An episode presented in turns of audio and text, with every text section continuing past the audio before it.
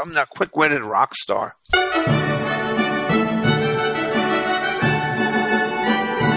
Welcome back. It's episode 144 of the Hoover Institution's Law Talk podcast, coming to you as we always do from the faculty lounge of the Epstein and Yoo School of Law. We've been here long enough now that you can no longer see the residue of the sign indicating that it used to be a Kmart. I'm your host, Troy Senik, former White House speechwriter and co-founder of Kite and Key Media. Go check that out, or I'm never going to be able to quit my side hustle in that mariachi band. And I am joined, as always, by the Lewis and Clark of the conservative legal movement. They are Richard Epstein. Yes. The, it's not a roll call, Richard. Just let me get through the, the introduction. The Peter and Kirsten Bedford Senior Fellow at the Hoover Institution, the Lawrence A. Tisch Professor of Law at NYU, and Senior Lecturer at the University of Chicago, and John Yoo. Okay, I just wanted to pause in case John wanted to check in. Visiting Fellow at the Hoover Institution, the Emanuel S. Heller Professor of Law at the University of California, Berkeley, and former Deputy Assistant Attorney General in the Bush administration. Present. So, well done, sir. So, fellas, um, this is our second shot at this show. We tried it yesterday, but we could not compete with the construction sounds coming from John's palatial new Bay Area estate. I'm assuming they were building one of those human chessboards in the back garden, like you're some sort of Mughal emperor. But no, no, no, not at all. They were building my panic room. What are you talking about? It has to have you know refrigeration for the year food plus gut ports, like little holes, so I can shoot out. I, I can't think plus of a man. Vault. I can't think of a man less in need of a panic room, John. You so preternaturally undisturbed are you? Panic is an emotion that I cannot graft onto your face. I don't know what that would look like. Oh, I actually wouldn't be scared, but I just thought that was the nom de guerre of these little places. well, this is interesting. So People, everybody knows that I've stockpiled Campbell's soup and McRibs, so they're going to come to my house first when the earthquake. This is the problem with announcing these details of your personal life for ten years over the internet. But this does bring bring up an interesting point, which is that you've you've both been in the uh, real estate market recently. So Richard's yes. also getting ready to move into a new place in Connecticut, and so the reason I brought up that we had a, a false start on this with the previous iteration of this show, when we were doing it, attempting to do it, I asked you both yesterday what the coolest keepsake we'd see if we were to take a tour of your house was. And you guys, and I mean no offense by this, gave me the lamest possible answers. Richard mentioned a clock. John mentioned a snow globe.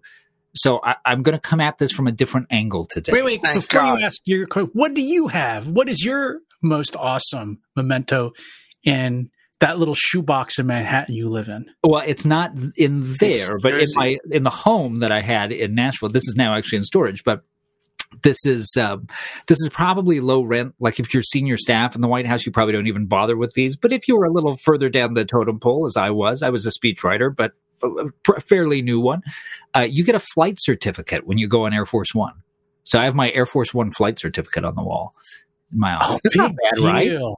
Big deal. It's like, isn't that just a 747 in drag? Yours was a snow globe. I mean, come on. I've been on a nuclear submarine, an aircraft carrier, same, Black same. Hawk helicopter. I haven't done that. I wanted to get in an Abrams tank and fire the main gun, but at that at that point, I think General McMaster issued a command decision to block me.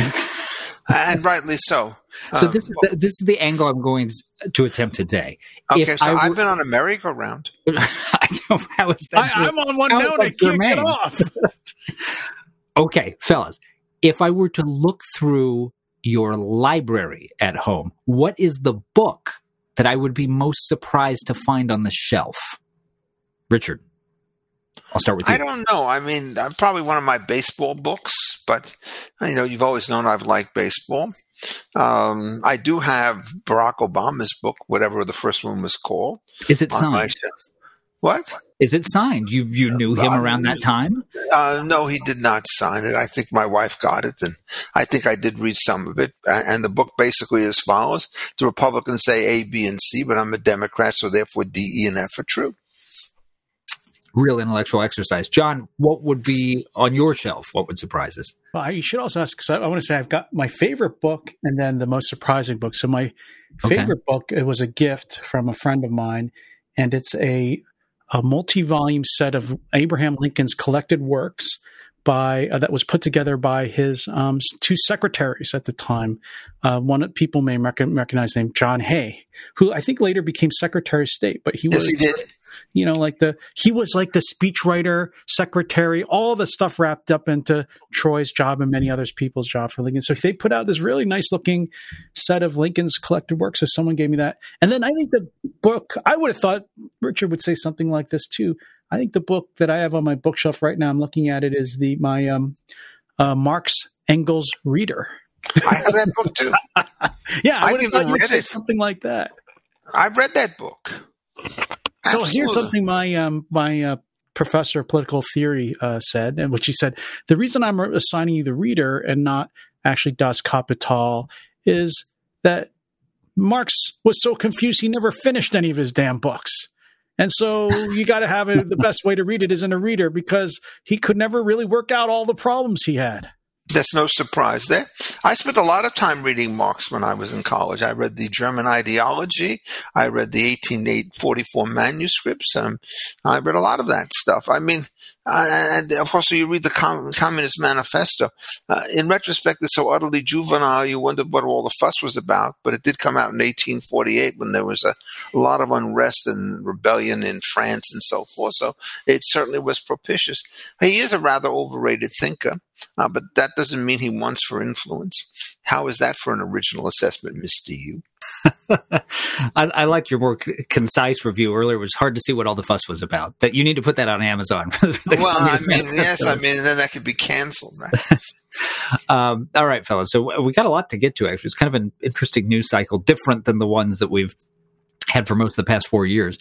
Um, oh me, yes. Let me start on Capitol Hill. There, there's this really interesting fight brewing over this woman, uh, Mariannette Miller Meeks. She's the freshman Republican Congresswoman from the second district of Iowa. And she won a very close race there in November, won by only six votes. The Democrat that she defeated, who's a woman named Rita Hart, is challenging the outcome of that election. She said that there were ballots that were thrown out improperly that could have given her the margin of victory. And, you know, vote totals get challenged in court pretty regularly, but this fight is not happening in the judicial branch. This has been brought before the House Administration Committee. And there is a possibility that House Democrats, if they vote as a block, because they only have an eight seat majority in the House, which is why the stakes here are so high, they could uh, remove Mariannette Miller Meeks, uh, God help us that name, and seat Rita Hart. So, uh, John, I, I will start with you here how? So the outcome of this election was, was certified under Iowa law. Uh, Tri- Triple M, as I'm going to call her from here on out, has been a, a, member of Congress for a couple of months now, has cast votes. Uh, moreover, Rita Hart, the challenger, did not even exhaust all her options in court before this election was certified. So, how is it possible that Democrats in the House could conceivably be sort of the judges in their own case here? Walk us through the mechanics of this. And this is something that's in the Constitution. It's in Article 1, Section 5. Article 1, Section 5 says, uh, quote, each house shall be the judge of the elections, returns, and qualifications of its own members, unquote.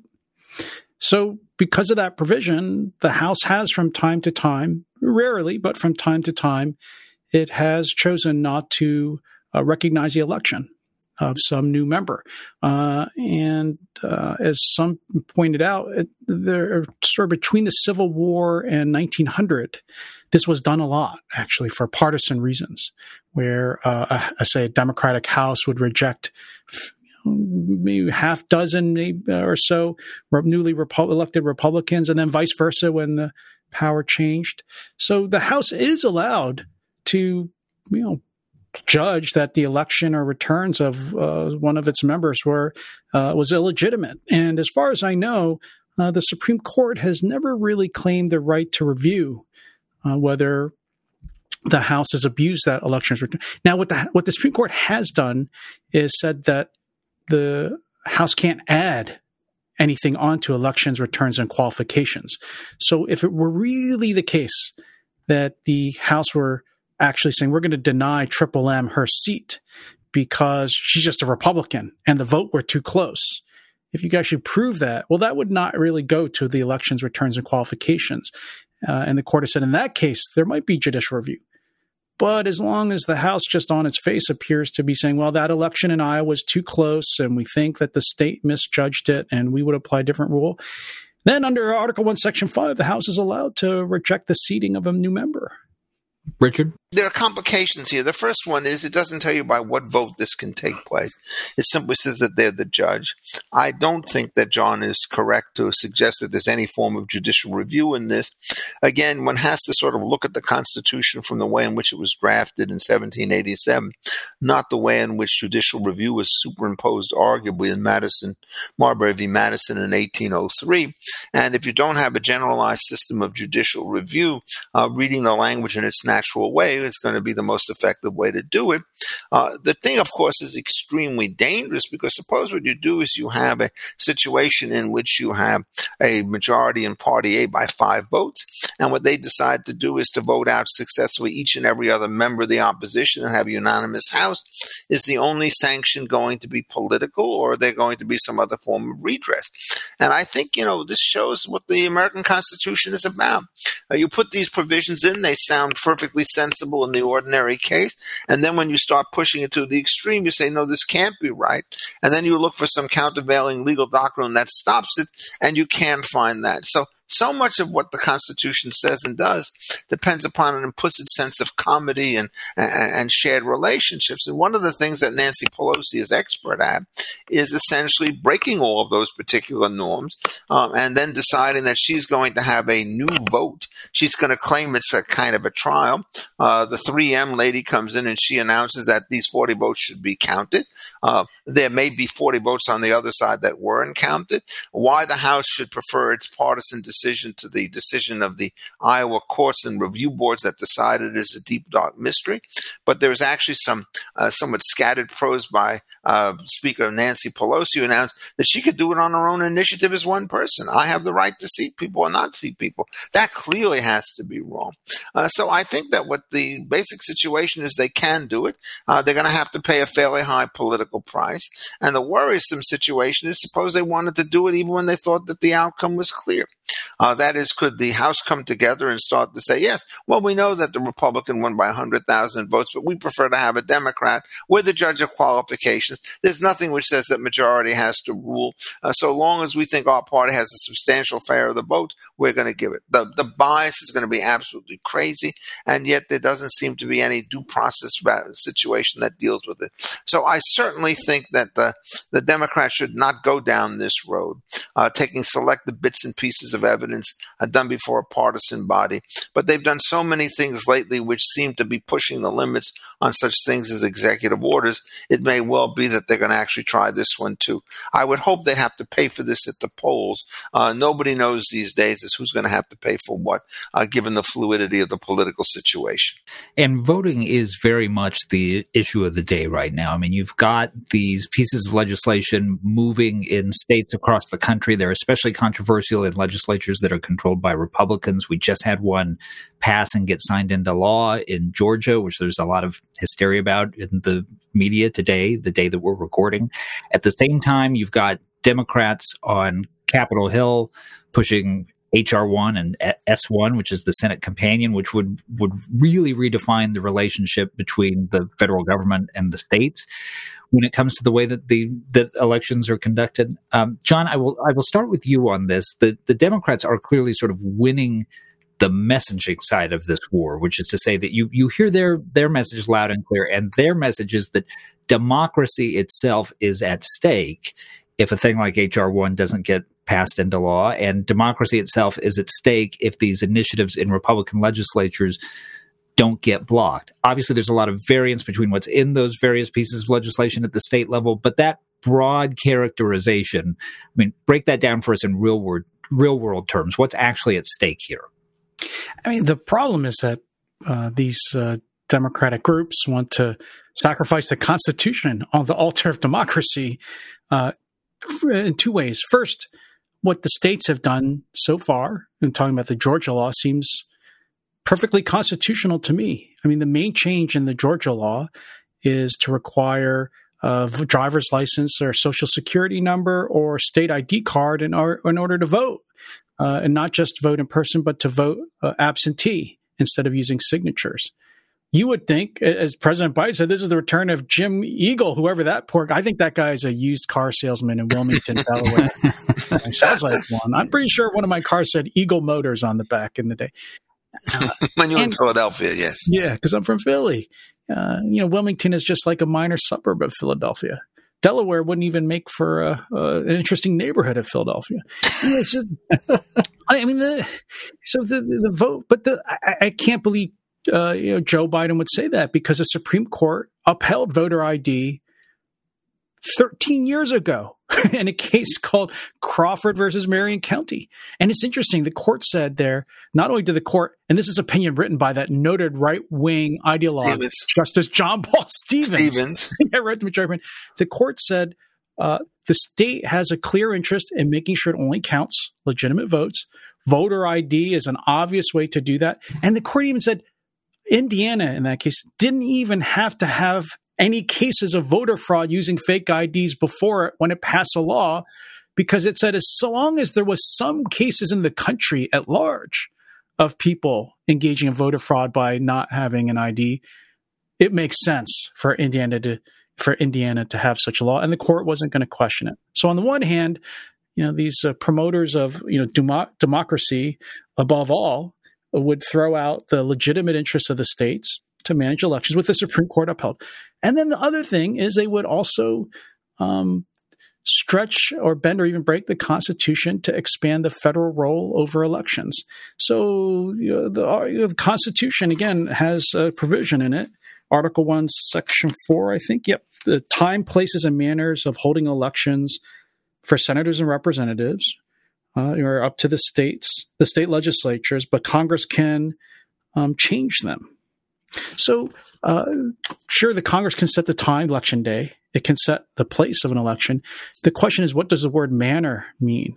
So, HR 1 would try to engage in all kinds of uh, shenanigans based on that word manner. Here and here's just one of many examples which might be problematic. So some of the proposals are to allow former felons to vote. And uh, until now, it has been up to the states to decide whether felons could vote or not. Now, people in Congress are saying, well, that's under the word manner. Well, I don't think that's quite right because uh, consider when some states wanted to lower the driving, the voting age below from 21 to 18. And what did we do when we wanted to do that? Congress didn't pass a law under the manner provision. It had to, we had to have a constitutional amendment. amendment. Yeah. So seems to me that HR one, that's just the most obvious one that leapt out to me when I looked at it. HR one, I think, would uh, violate the federal role under that clause beyond all recognition by just basically saying Congress can just run all federal elections under the word manner. Which it cannot do. Um, I have a couple of observations. First of all, I think uh, we've become very promiscuous in saying that anything that we disagree with is a throwback to the Jim Crow era. And what that does is it basically trivializes the enormous obstacles to voting that was put into place under Jim Crow, where physical force was used. Could you imagine somebody in 1910 saying, I am now an inveterate racist and I wish to keep all blacks from voting, and the way I'm going to do that is to require them to prevent, prevent a driver's license or a card. Um, uh, you have to do that to get on an airplane. You have to do that to get into a hospital. You have to do that for all sorts of things. It's trivial to do that. The state gives you all sorts of ways to get this kind of public identification. And to say, for example, that you can use an affidavit as a substitute is just crazy. You have no idea who's supposed to authenticate that particular affidavit. Uh, you have no idea how it's to be filed, when it has to be prepared, and all the rest of that stuff. This is simply an effort to allow Ill- illegal votes to come into the system system without any kind of uh, supervision whatsoever. And it seems to me that given the intensity of preferences that we see in elections, the Democrats are making a calculation that most of the Republicans are going to be more upper class, more settled, more likely to sort of have identifiable residence. And so they're going to be less able to take advantage of this than the Democrats, uh, who have a very different kind of population, which is going to be more mobile and more uncertain in which it's located. So this is just, I think, pure partisanship. Um, In terms of the legal issues, John is, I think, half right. Not that he's wrong. What he's only talked about is the provision about time, place, and manner with respect to the elections for the House and the Senate. Um, if you actually look to the prisons on the, the election of the president, it's there is no time, place, and manner restriction that Congress could override. It simply says that the legislatures are designed to pick the particular voters uh, who are going to establish the going to participate in the electoral college. We've obviously changed the electoral college. It is no longer a deliberative body, which was clearly intended back in 1787, uh, but it's still a situation in which the state have exclusive control. Now, what's going on here is, I think, something we have to understand. When you talk about a Republican form of government, uh, they do not mean a popular democracy in which more votes win. And so, what they did in the original Constitution is they had three different ways to choose members of the three different bodies. The president was chosen by this electoral deliberative body, and now not a deliberative body. The Senate was directly elected by the state legislatures, not by the public at large. And the House of Representatives was elected by a kind of general popular vote taking into account the uh, branch of government which under state law had the most liberal eligibility requirements going on. Uh, so there was no effort whatsoever to create this uniform standard. And so long as the provision in section, uh, in Article 2 stands, everything that is said about presidential elections has to be flat out unconstitutional. And John is surely right to say that a manner of conducting a letter does not deal with the question of who is eligible to vote. And so, for example, Congress could not decide, uh, for example, if the states did not want to allow women to vote back in 1910, that the manner of election meant that women had to participate. That's why we had the 19th Amendment. Uh, in addition, this statute has some really dubious provisions that restrict campaign speech and all the rest of it, so that even the um, ACLU is uneasy about some some portions of what's going on here. Uh, this thing will not survive in its current form. If it gets to the Supreme Court, massive amounts of it will be struck down under relatively conventional jurisprudence. Uh, but in the meantime, what happens is it degrades the public discourse because it now means that anytime you're anti-democratic, it turns out you're pro-Jim Crow. And I think that one has to have very strong pushback. That's a kind of shameful set of allegations to bring against perfectly standard requirements that have been been used in places north, south, and east and west for a very long period of time. And to tar with that particular brush is really, I think, to inflame unnecessarily the political debate. And on this one, at least, I think the Democrats have to bear all the blame, including the rather lame remarks by President Biden, uh, basically co- supporting this Jim Crow characterization. The man could barely speak, it seems to me, when he's in public. And when he did speak, he said all the wrong things. I have a fun piece of trivia for you guys because you mentioned the women voting uh, issue, Richard. Wyoming. 1869. Wyoming's nickname to this day is the equality state because they were the the first um, first jurisdiction to allow women to vote. They did that when they were a territory, and right. Congress forced them to drop the provision as a condition of statehood. Did it really? That yes. I did not know. Yes. The, the, provision was put in place in order to induce women to come out into the territories in exactly. order to set up a viable marriage market. Yeah, they actually they actually forced it out in order to get Wyoming into the union. Uh, l- l- let me turn you guys to something else that again um, radiating anyway from from Capitol Hill. It's this really interesting case. So we've just had this nearly two trillion dollar bout of stimulus spending, ostensibly COVID related, although in a lot of cases you got to squint to see the connection this is the this is the opening gun from the Biden administration, and and within this there is this $350 billion pot of money, which is for states and counties and cities that have had financial hardships because of the pandemic. Now, there are a lot of jurisdictions that actually haven't had that tough of a time financially. Some of them are in better shape than they were pre COVID. In fact, it's actually a lot of the no income tax states, places like Florida or Texas, that have been hit hard because they're disproportionately reliant, of course, on the sales tax. Yes. But there was a provision in this legislation that said the congressional legislation that said even if you were one of those states whose revenue hasn't taken much of a hit, that you could not use this money to reduce taxes. And more to the point, that you could not do so either directly or indirectly, which money being fungible raises the prospect that you just couldn't cut taxes.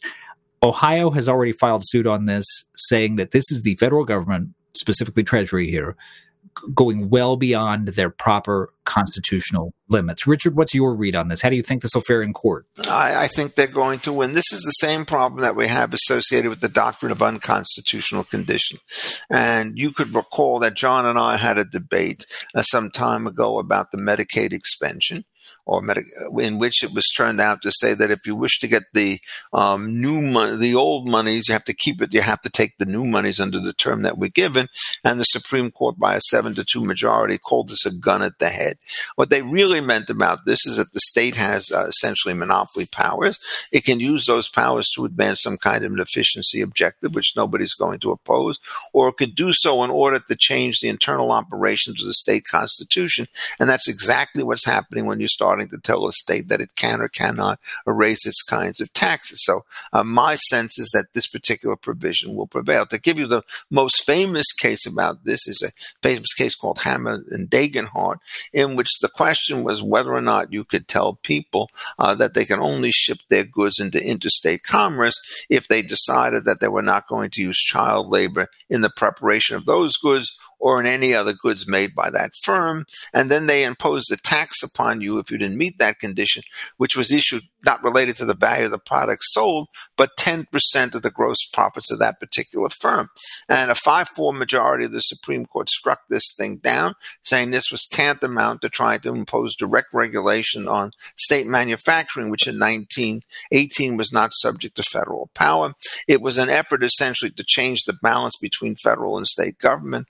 There's a case called Dole against South Dakota, in which Justice O'Connor and Justice Brennan, in various different ways, made exactly the same point about a kind of provision which says that if you uh, want to get all of your highway monies and not sacrifice 5% of it, uh, you have to raise the drinking age to 21.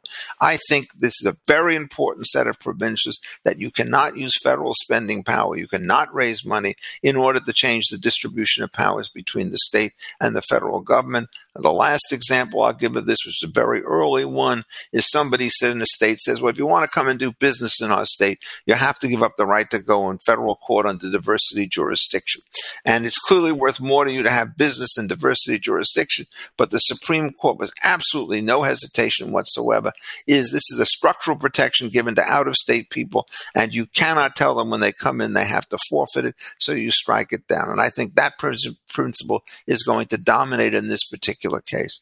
John, are you as confident as Richard that this will get smacked down in court? It's interesting. I think it'll lose in court too, ultimately, but that's really because of President Trump's new appointments to the court. Uh, the super realist there, John. What about the merits? Oh well, the merits is this is uh, John. You do you remember how you scoffed at me when I said that the Obamacare stuff was going to fail on the Medicaid extension?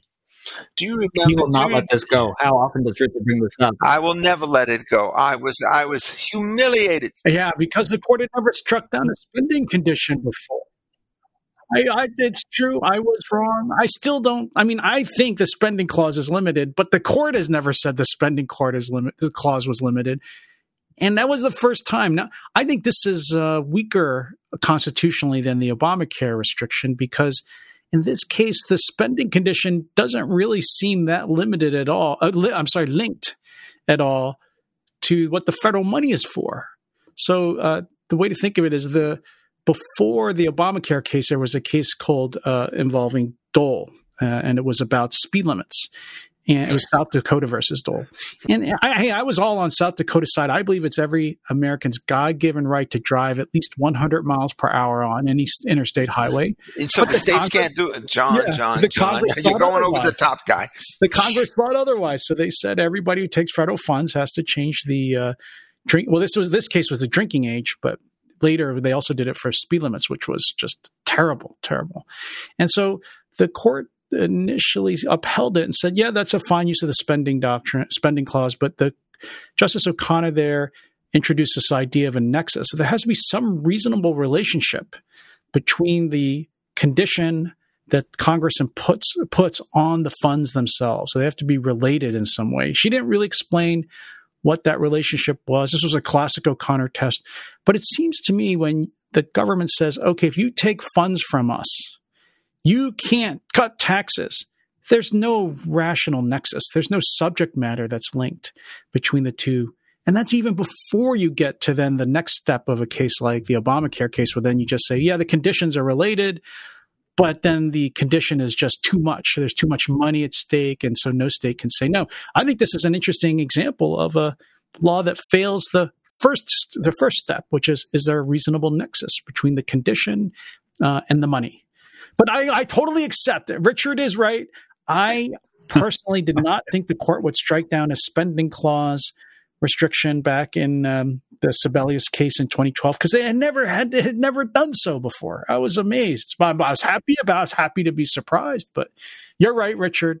For those, uh, John, retribution comes late, but it is still pleasant beyond all compare. yeah, um, I mean, I think in effect that the logic of the unconstitutional conditions doctrine is independent of the federal power that's involved. Um, when I wrote my book, Bargaining with the State, I called it like Banquo's Ghost. Wherever you go, there you will find it. And in fact, the whole theory of that book was that no matter what substantive right you look to, conditions could always be attached, and these conditions could always be an abuse of monopoly power. And so that applies to the structural provisions and also to the taxing provisions, to the Commerce Clause provision and to the individual rights condition. So, for example, Nollan, which is the case which said that if you wish to build your house at above the level that it now is, you have to give us a lateral easement in front of your porch for people to go on. And Justice Scalia struck it down. He didn't understand the logic of unconstitutional conditions. Of course, he didn't believe that monopoly power could be abused. Uh, but what he did write is he said, well, you know, this thing's kind of un American. It's like shouting fire in a crowded theater and so forth. Uh, he didn't get the analysis right, but he had the intuitions right. And our job as an academic is to, I think, formalize the doctrine of unconstitutional condition as an analysis of how it is monopoly power should be structured, taking as its cue the antitrust laws that are used for similar arrangements in private areas. So here's where Richard and I might disagree because I do and I think the court would agree there is a, a, legitimate scope for Congress to place conditions on federal funding. And Surely, I, I mean, I, I see the uh, sort of law and eco- economics attractiveness of your position, but that's not the way the court thinks about it. That is certainly the case. Alas, and, and, your, and your test would lead, I think, to far more uh, judicial activism. Uh, activism wrong. Judicial intervention and striking down many more uh, conditions than is currently the case. And so I, I think the court. Very. I mean, I think that's got to be true if you use this monopoly theory well. John, I mean, the question is not whether they're more, but whether they're going to be abusively more. And and so, for example, let me give you a kind of a case. Uh, uh, which shows you how it works. Suppose you want to go into the state of Massachusetts and to drive, and the state passes a law which says if you drive on our highways, you consent to be sued in the state of Massachusetts for any accident that arises out of a collision that takes place there. That's clearly an efficiency provision because what you're trying to do is to make sure that people don't have to go hither and yon in order to be able to find proper jurisdiction over defendants. But now suppose you say you want to enter into the state of Massachusetts, if you ever get a divorce, you have to litigate litigate that in Massachusetts court. That's clearly going to be an excess and abuse unrelated and so forth. And indeed, if 50 states impose that condition, it would be nobody could ever get divorced because they have to do it in 50 separate states. But if 50 states imposed a rule which says that you have to litigate your accident in the state in which it's occurred, uh, that's going to be a perfectly coherent position. And so I do think, in effect, that you can find lots of cases which everybody agrees to be utterly inappropriate, and my test will capture them. And so that means that you don't have to waive your Fourth Amendment Amendment rights in order to go on the public highways. You don't have to agree to contribute to a political party to use the public highways and so forth, because those are all diversions and they're not related to making the operation of the highways safer than they would otherwise be.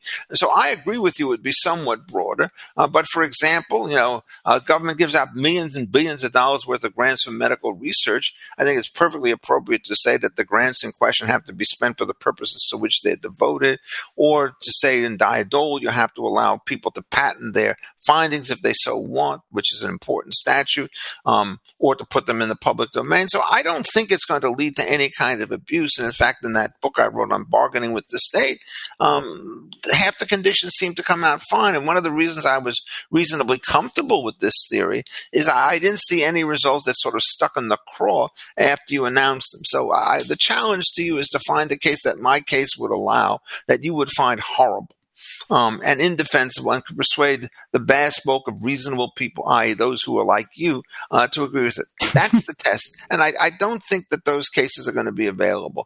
And of course, we know if this is the same Congress that's playing all sorts of games with everything else that's going on. Uh, one of the things that's so tragic about the uh, Democratic control over the House at this particular point is they get no presumption of legitimacy with respect to anything that they do today, which is kind of scary. I want to get you guys to weigh in on this rare occasion where a dissent not from the Supreme Court gets a lot of attention. In this case, it was one that came off the DC Circuit from Lawrence Silberman. This was in a libel case. The case itself did not excite that much interest. It was about a couple of Liberian officials who said that a report by a human rights group implied incorrectly that they had taken bribes. But the reason this got so much attention is that Judge Silberman's dissent came out swinging against the defamation standards under New York Times v. Sullivan from the 60s, the major precedent here.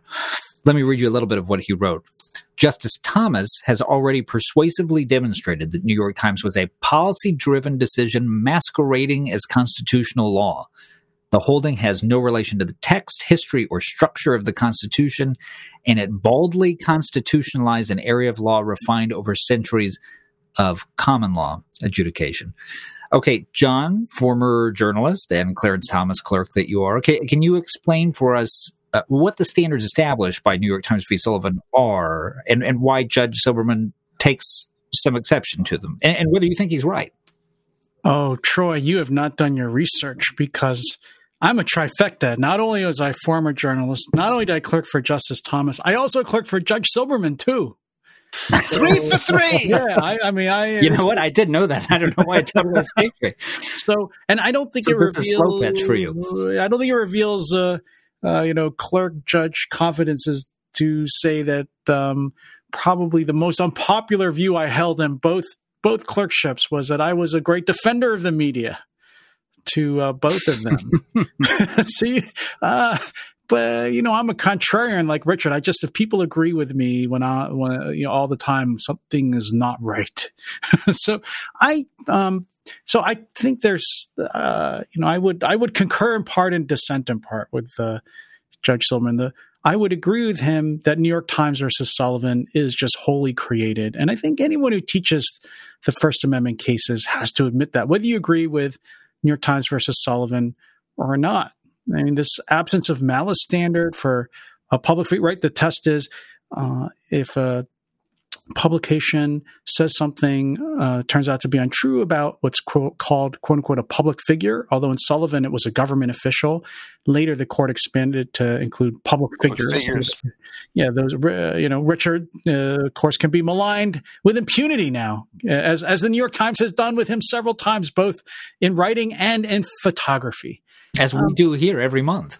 oh no, no, Troy, then, yours so the, is benevolent. so then, then the standard is even if what you say is false or misleading, if you um, uh, if you had no if you had no malice, basically, if you could even have been slightly reckless and not cared and didn't even double check, you're still not liable. It's almost that you have to intentionally have printed something false, knowingly printed something false where you could be sued for defamation or libel and not and uh, not be protected by free speech. Uh, I think Justice Thomas is right. I think Judge Silberman is right. That was not present in the law. It was certainly not present in 1791 when the First Amendment was enacted. It was not the standard was not present in um, the Reconstruction period when the Fourteenth Amendment was enacted, which applied the free speech clause to the states uh, that doesn't tell you what the standard should be. And so, where I'm a little uncomfortable is leaving it up to the common law to decide what the scope of our constitutional rights Shame on you. I knew this. Yeah, I was waiting for the end, the very end. That's, that's right. Then the second, this, the second point, and this is something I'm just, I'm not saying I'm dissenting, but the point where I, am not sure. Uh, so I can see why Judge Silberman went on to uh, attack the media and the academy. I mean, he got everybody in there. Attack the media. Uh, there are specific the references in there. He calls, I think, the New York Times and the Washington Post yeah. Democratic Party broadsheets. Yeah, he, he accuses them of being monolithic and not just ideologically monolithic, but partisan, but partisan, in fact, not Yes. just liberal. Here's how deep in the weeds he got in. He called out the Miami Herald. I mean, that's a, that's a deep cut.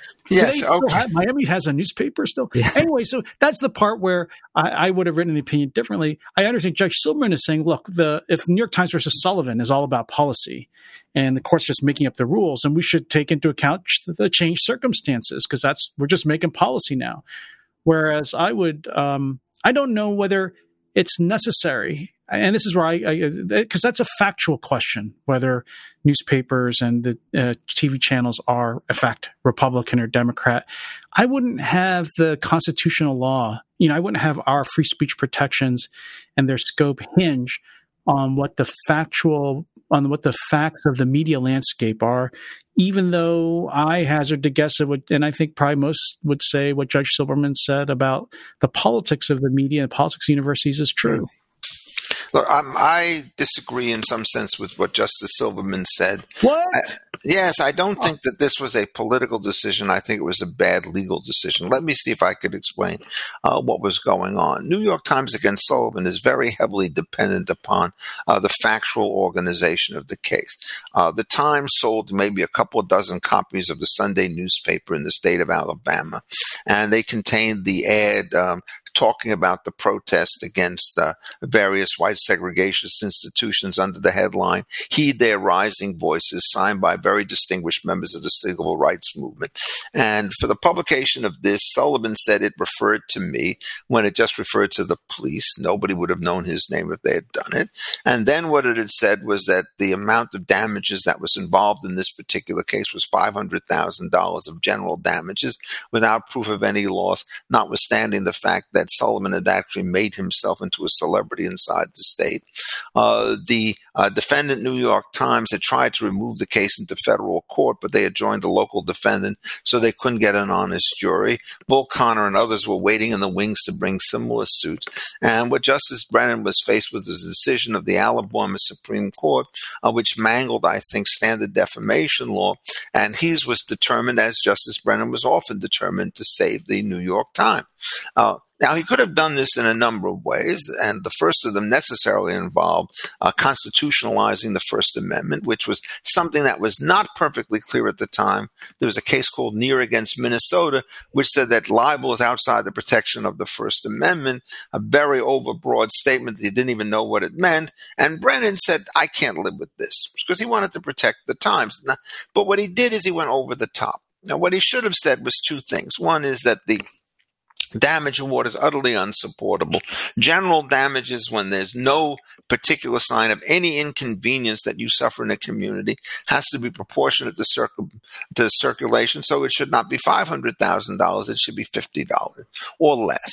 And then says, and concerning is not really what's going on here. There were so many people referred to in this statement that the treated as singling him out for special opprobrium was wrong. So you fail on those two grounds. But what he then did is he said there was a third test called the actual malice test. This test had actually been involved and adopted in several cases, most notably in Kansas roughly around the turn of the century. But the dominant view was actually developed in a case called Hallam against the New York Post, which was put out there by Justice Taft when he was a judge on the um, Sixth Circuit, in which he said, the way I think about these Democrat, these cases is as follows. If in fact what you do is you make a false statement of fact, um, uh, then you could be held strictly liable for it.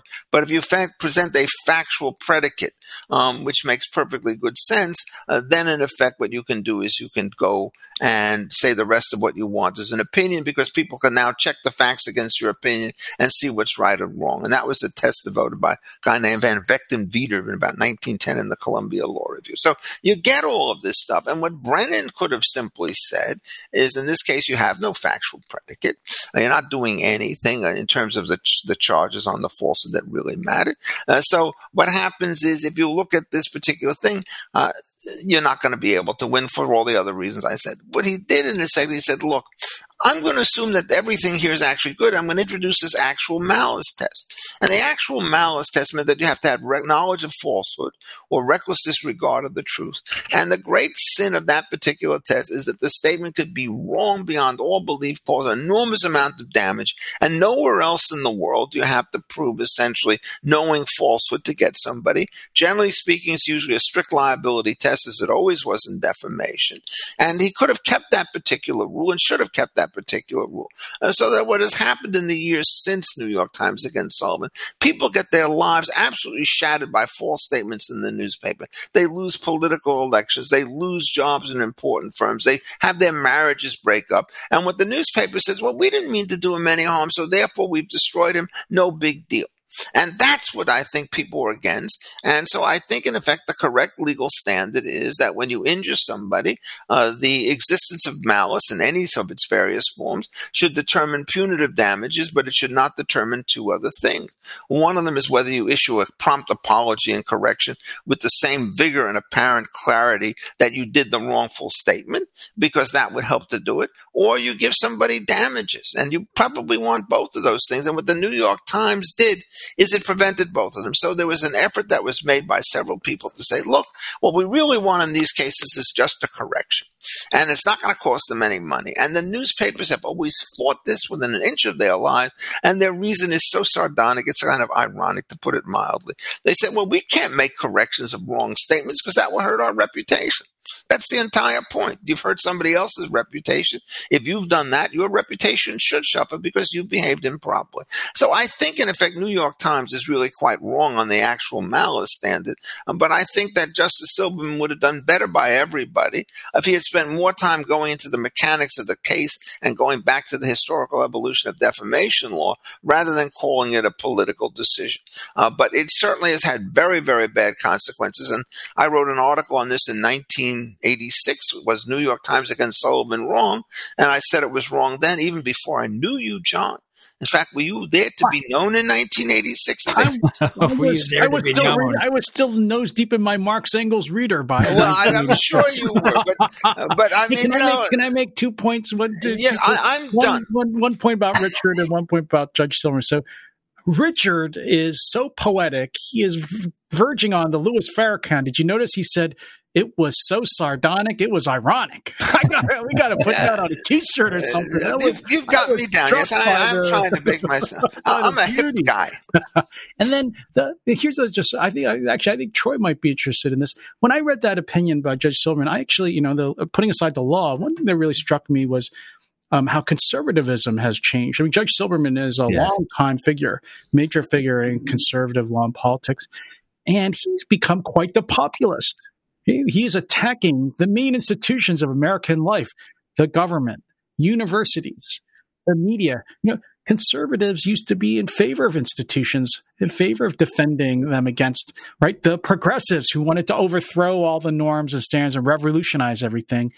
Well, notice, I think this is just, I'm not criticizing him, but I just, I noticed this change conservatives and their attitude towards institutions. Now we're, we're tending uh, a lot of conservatives no, I, I, I, now anti-institution and are becoming no, John, I don't think that's right. Richard included. Richard included. I don't think they're anti-institutions as such. I think they're anti bad behaviors by a set of institutions that have done things that no sensible institution has ever done before.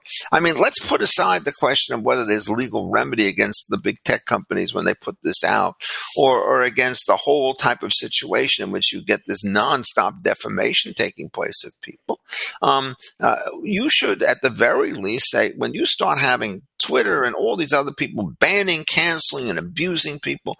When I listen to what comes out of the Democratic Party, calling everybody who disagrees with them a Jim Crow specialist and so forth, I think they should be denounced under these things. Not because I know, they're but big, that's another because, good example. Because, but because they behave badly. Yeah, but here's that's another great example, Richard. Because and actually, I think Silberman has a footnote in his opinion about this, just raising this question, but right? Conservatives used to believe in private property, and if you own private property, you can kick the whoever hell off your front yard. Nobody can speak on your But never property. for common carrier. But But that's what I mean. Conservatives are now leading the charge in favor of pro regulation of big. Again, my point is just like conservatism is becoming populist now, economic populist and politically populist. I think they're populist on both sides. They're populist on both sides, John. The left. I mean, the problem about big tech is in this situation on Monday, Wednesdays, and Fridays. What happens is people like Amy Klobuchar, Tim Wu, uh, Lina Khan say, "You guys have got huge monopoly power. You're absolutely terrible," and then they attack them for all the things that they do well, providing good services at low price. But when it comes to the political stuff, the uh, press is absolutely arm and leg with the Democratic Party on cancel culture, banning Trump, uh, having a definition of disinformation, which includes anything that I happen to think that you disagree with.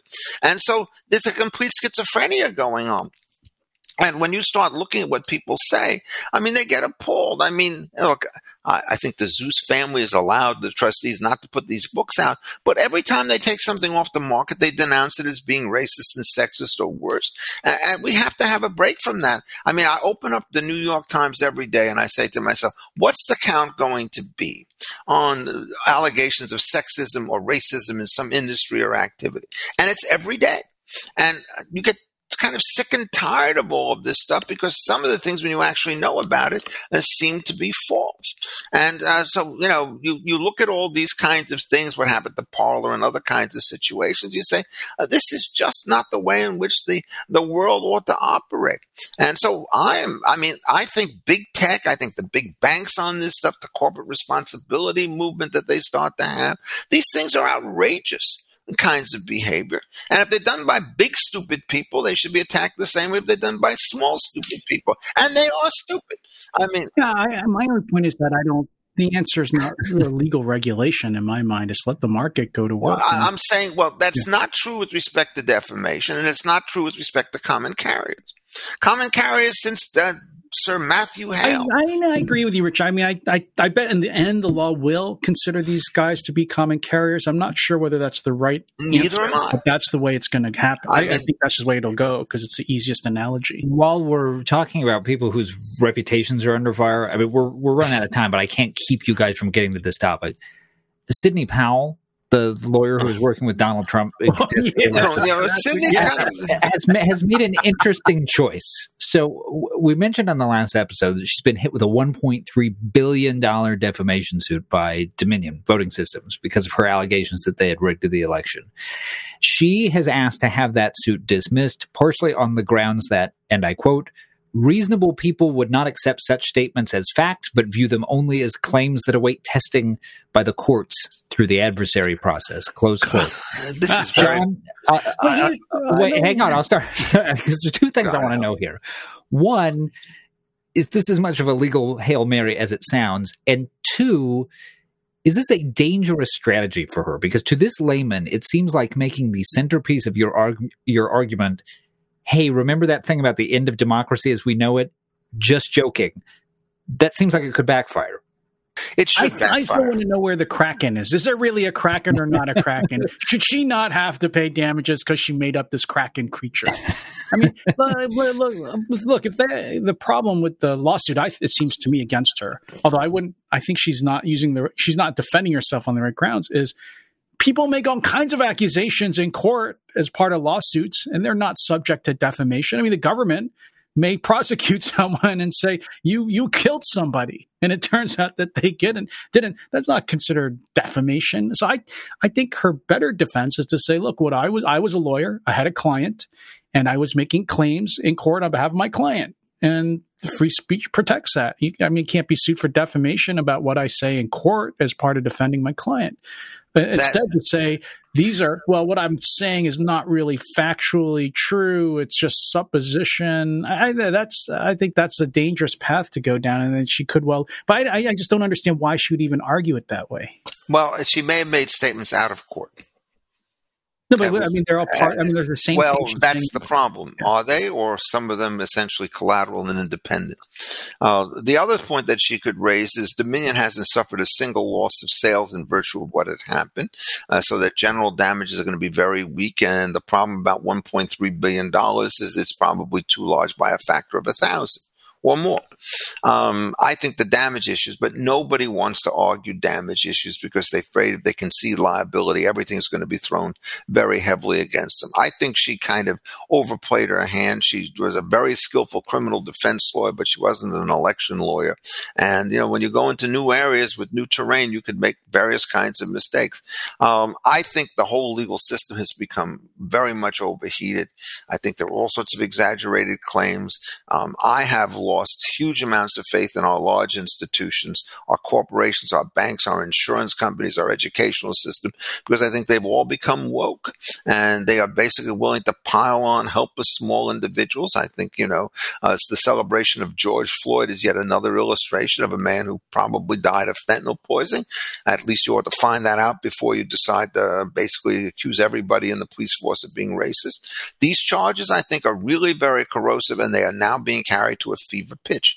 Donald Trump said a lot of stupid things in his life and a lot of lies, uh, but these are much more serious because Trump's lies were designed to uh, exaggerate, to make them feel good, to uh, basically get people outraged. But when these lies start coming back and putting people into jail and getting them criminal convictions and things of that sort, then they are much more dangerous than this. And, you know, saying that the HR 1 is a Jim Crow piece of legislation, or rather the opposition to it is Jim Crow, that's, that's a much more vicious and much more dangerous thing to say than saying I had the largest crowd of any presidential inauguration ever, when everybody knows that you didn't. Let me attempt to take that eulogy for our institutions and maybe our country. Eulogy. and, and, spin it elegy yes. and spin it yes and, and spin it into uh, maybe something positive here at the end. Apart from our annual listener question shows we don't often do listener mail but we got a note john did from a, a young aspiring lawyer who's very complimentary of the two of you. Knowing the both of you personally i'd say excessively so. And I, am not going to use his name because we didn't ask permission, but he asked this question. It's an interesting one. He says, I am at a pivotal moment in my life where I have to decide what it is that I want to do. And I was hoping that I could receive from gu- some guidance from people that I really look up to. I've been considering joining the Air Force to become a JAG and hopefully create meaningful change while preserving the Constitution. I would truly appreciate the opportunity to hear from both of you. So I, I, want you guys to answer this question, but I also want you to expand upon it a little bit. It's clear from this young man's note, uh, especially if you read it in full, that he is one of these people who is in law school because he loves the law. There's some romantic attachment there. This is not someone who's just hell bent on making a lot of money by being in a white shoe firm. Well, he didn't. He clearly didn't go to the right law school where the where our purpose is to beat the hell out of them until they don't do that anymore. well, for, I mean, for people like this, where monetizing the degree is not the first priority, what's the kind of advice you tend to give them about careers to pursue? Well, I would say this. I actually have taught military law um, about five years ago. And I did it because I thought it was important to figure out how a very different kind of um, judicial system operates, command and control economy and so forth. And I was just wildly impressed at how well I think that that particular body law was organized. And I think that the service in the JAG, whether you become a plaintiff's or defendant's lawyer, really doesn't matter in that context, is something to do. I also am very much in favor of lawyers going into public service because one of the things they can do is they can not only prosecute the guilty, but they can protect the innocent because we have all too much of this kind of thing happening today of showboat prosecution. Uh, so public service is extremely important. And the last thing you want to do is to leave it to those people who think that every ordinary sentiment that you see, a traditional sentiment society is illegitimate or racist. Uh, having some people in government who actually don't buy that particular line is an enormous protection for the civil liberties of us all. John? I think I've mentioned this before. There's this great quote, I think it was by Edward Bennett Williams, one of the great trial lawyers of the 20th century, who went on to found Williams and Connolly, one of the great trial firms in the country. And he had a case in the military justice system. And I think he said, it might be apocryphal, but he's reported to have said that if he had an innocent client, he would want to be tried in a military court. If he had a guilty client, he'd want to be tried in a civilian court. And that was, uh, you know, his testament, I think, to the accuracy of military trials uh, compared to, you know, civilian trials. Well, you know, civilian trials are, I think, much more weighted heavily, as Richard was just pointing out, towards the rights of the uh, defendant, even if though they may not be innocent. So, I, in terms of the career choice, I, I'm all with Richard. I mean, I think the the financial attractions of the private sector are enormous, and it's hard for law, young law idealistic law students to turn them down when you, I think your first year salary after law school can be 190,000 to $200,000 a year. And you could pay off all your student debt in two or three years easily. So, uh, but I think, uh, I, I, agree with him. I, I, think I agree with Richard. I think if you, if the students have the opportunity to go into public service of any kind, whether it's the military, the federal government, state and local level, I think that they will uh, find their work far more rewarding and important, uh, even though they might be getting paid one tenth what their classmates get paid in the end. And you could also work for think tanks and so forth. I have no objection for people working in firms, but I think is so important under these circumstances is that we have to change the nature of the public discourse so that every time you walk into a room, you're not met with the charge that X, Y, and Z is a result of structural racism. Uh, it becomes tedious and it becomes dangerous. I mean, it belittles. I mean, I'm old enough, and you guys are not, to remember what it was like in the United States in the 1950s. And I certainly heard as a boy a lot of stories going on what happened in the North and more in the South in the 1930s and 40s. Nothing remotely like that happens today.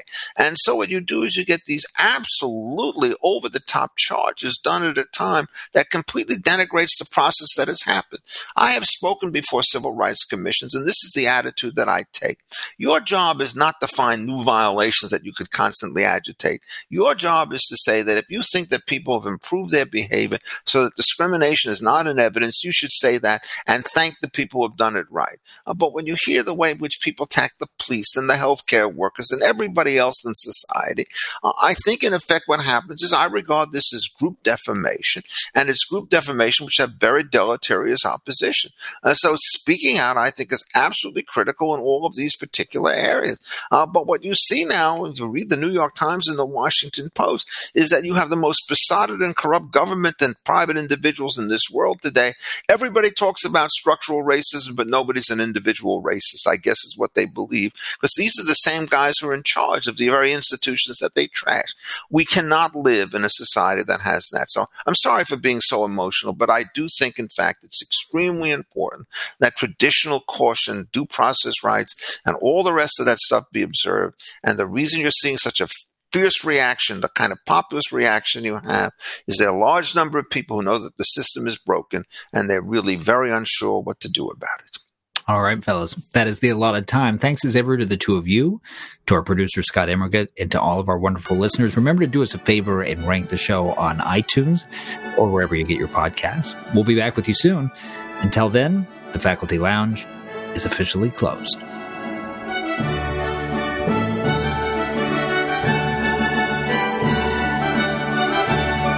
This podcast has been a production of the Hoover Institution, where we advance ideas that define a free society.